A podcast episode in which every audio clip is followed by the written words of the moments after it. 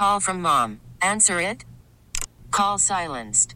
Instacart knows nothing gets between you and the game. That's why they make ordering from your couch easy.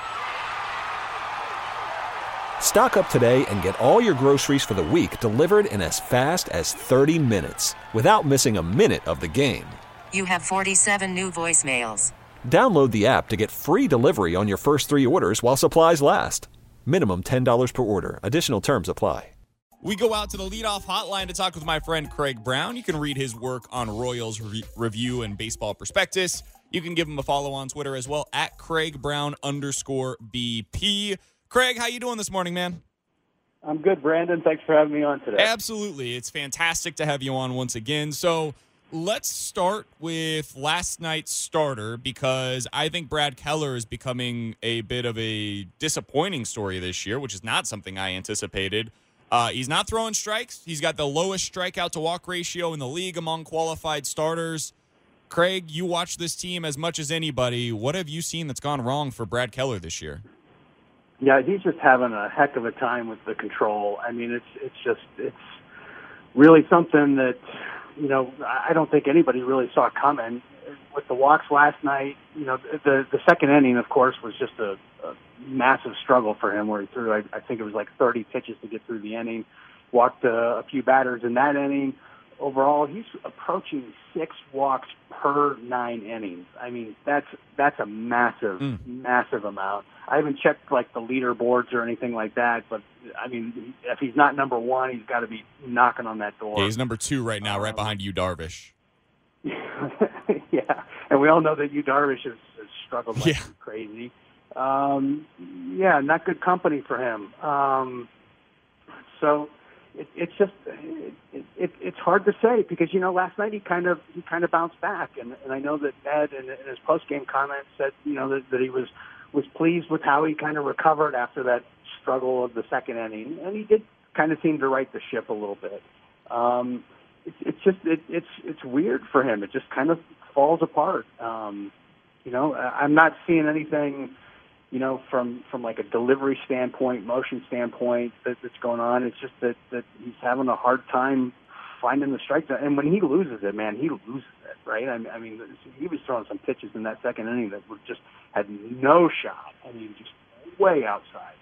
Um, so you know, I, I mean, the Royals have to solve this. I mean, you know, he's not he's not an ace as like you know you say, hey, this is one of the best pitchers in the league, but you know, he's certainly one of the most important pieces of this Royals rotation. So they they got to unlock this inconsistency and, and and get him locked back in. So I find it interesting because I'm looking at the numbers right now, and these aren't the end all be all, but Danny Duffy's got a 4.0 ERA basically. Uh, Homer Bailey's at a 5.4, but he doesn't matter moving forward, obviously. Jakob Junis at a 5.8. Jorge Lopez at a 6.3 right now. Brad Keller at a 4.7, and he, like you just said, he can't find the strike zone listen, I'm the last one to call for a coach's job. I'm the last one to suggest that this is all on a pitching coach or something like that. But at some point, do we have to ask the question of is the pitching coach that's in there right now the right guy to be able to develop these young pitchers? And if that's the case, like you got to fix that here pretty soon, don't they?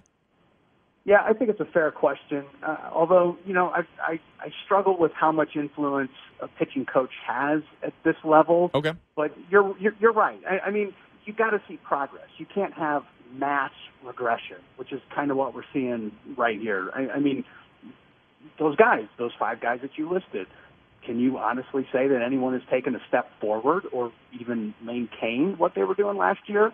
Um, you know, no, you can't say that. So, so you know, the, the coach is always the the easy target. You know, may or may not be justified. I'm, I'm not there quite yet, but you know, I, I mean, and partially because it's it's like the, these arms. I mean, you got Keller, a, a Rule Five guy. You know, Junis.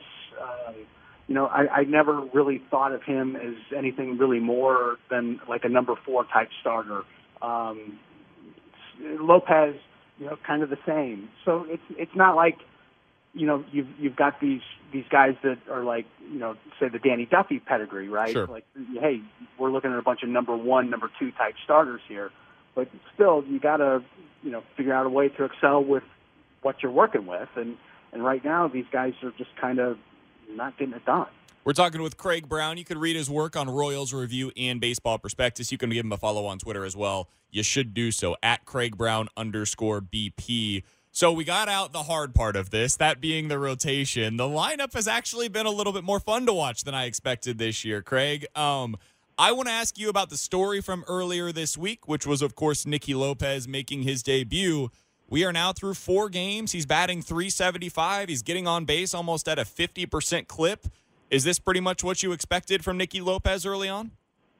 Yeah, I mean, I'm I'm crazy impressed with with, with how he's handled himself so far. Um, you know, I, I, I, it's small sample size and everything, but he's doing everything that the Royals hoped for, and and you know, I thought it was a little bold to put him in at number two in the in the in the lineup. Uh, you know, fresh up from AAA, it's worked perfectly. Uh, he fits right in. Um, you know, I, I've been excited. I, I've been as excited to watch him play than any prospect in you know recent memory, um, just because of the way that he takes his at bats. I mean, the guy is a grinder. He's he's just he's fun to watch. He's he walks. He Craig, they have a guy that walks. yeah, yeah, he walks and he doesn't strike out. You know, I mean, I, I I saw him go down swinging last night. I was like, oh man, you know, I mean, that's notable, right? Because that's not supposed to happen. Uh, yeah, he's only struck out twice in his 19 plate appearances so far. He doesn't look overmatched or overwhelmed. Uh, I mean, you know, again, we got to kind of temper our expectations. I think he, he's a he's a very good player. He's not, you know, like a, a, a savior of this team, sure. but he's a guy that, that's a that's a great fit. Um, you know, for any team really uh, up the middle. So you know, I, I mean, it, it's it's been a great start for him. I'm I'm, I'm super excited to to see what happens uh, going forward. So I was thinking kind of big picture the other day, Craig, and I put together a list because I was like, you know, it it feels like this team's not maybe as far away as I expected them to be at this point of the season. I was just kind of going position by position. I was like, all right, catcher, you feel like Salvi's kind of your answer there. Second base, now you feel like you've filled with Nicky Lopez, at least for the foreseeable future. Mondesi is certainly your shortstop of the future. I feel like based on what we've seen this year, at least for next season, Hunter Dozier is going to be playing third. You got Whit somewhere in the outfield. Jorge, Jorge Soler's probably going to be your DH at least for the next year or so. I, it feels kind of to me, Craig, and you can correct me if you disagree. It feels like at least six of next year's nine position players are kind of already written in stone into the lineup. That if you're a Royals fan, that's got to feel pretty good for you right now, based on obviously the record, not what you hoped, but that's kind of a successful start to the year. Yeah, I I, I agree. I, I mean, I, I think that this. Um, you know, it's really interesting how this team is, is kind of folded together and, and, you know, how strong that top half of that lineup has been. Um, I, I, I think that, uh, yeah, the, the, the future offensively looks good. I, I, they've struggled lately. They've had a difficult time scoring runs. I think a team like the Royals is, is going to kind of run into that from time to time.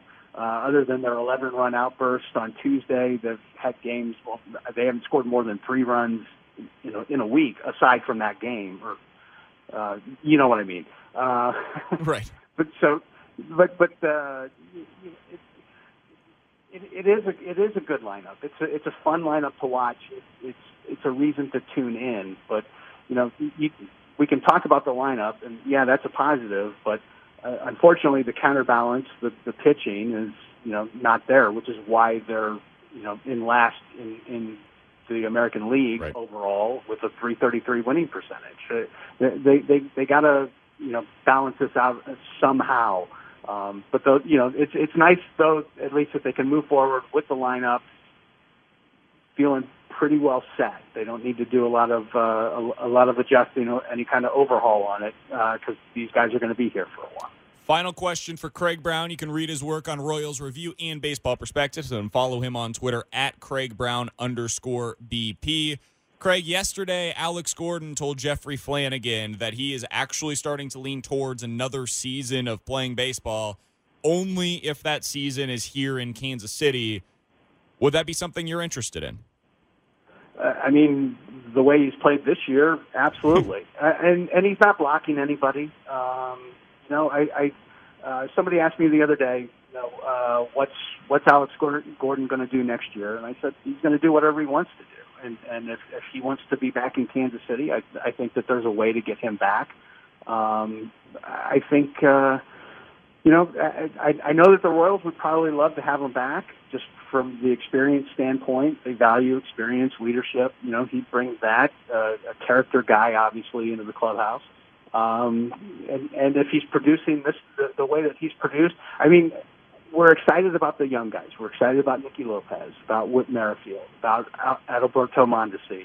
But for me, one of the best stories so far in the early going has been the literal rebirth of Alex Gordon as an offensive force. Uh, it's it's been it's been really fun to see. I'm I'm super stoked that, that this guy is getting out there and and making the most of this opportunity in in the final year of his deal. I was thinking that he would hang it up at the end of this year, but, mm. but you know I was not surprised to to see uh, th- those comments in that that Flanagan article this week. Um, and and you know uh, we'll we'll see how it plays out. Obviously, there's still a lot more baseball to go, but I would not be surprised to see him back uh, next year. And and it makes sense. The only place that he wants to be is Kansas City. It makes total sense. He is Craig Brown. You can read his work. Royals Review is the place to find it, as well as at Baseball Prospectus. You can give him a follow on Twitter at Craig Brown underscore BP. Craig, always appreciate the time, man. Thanks so much for hopping on with us this morning. Thanks a lot, Brandon. You bet, man. That is Craig Brown joining us here on the leadoff on 610 Sports Radio.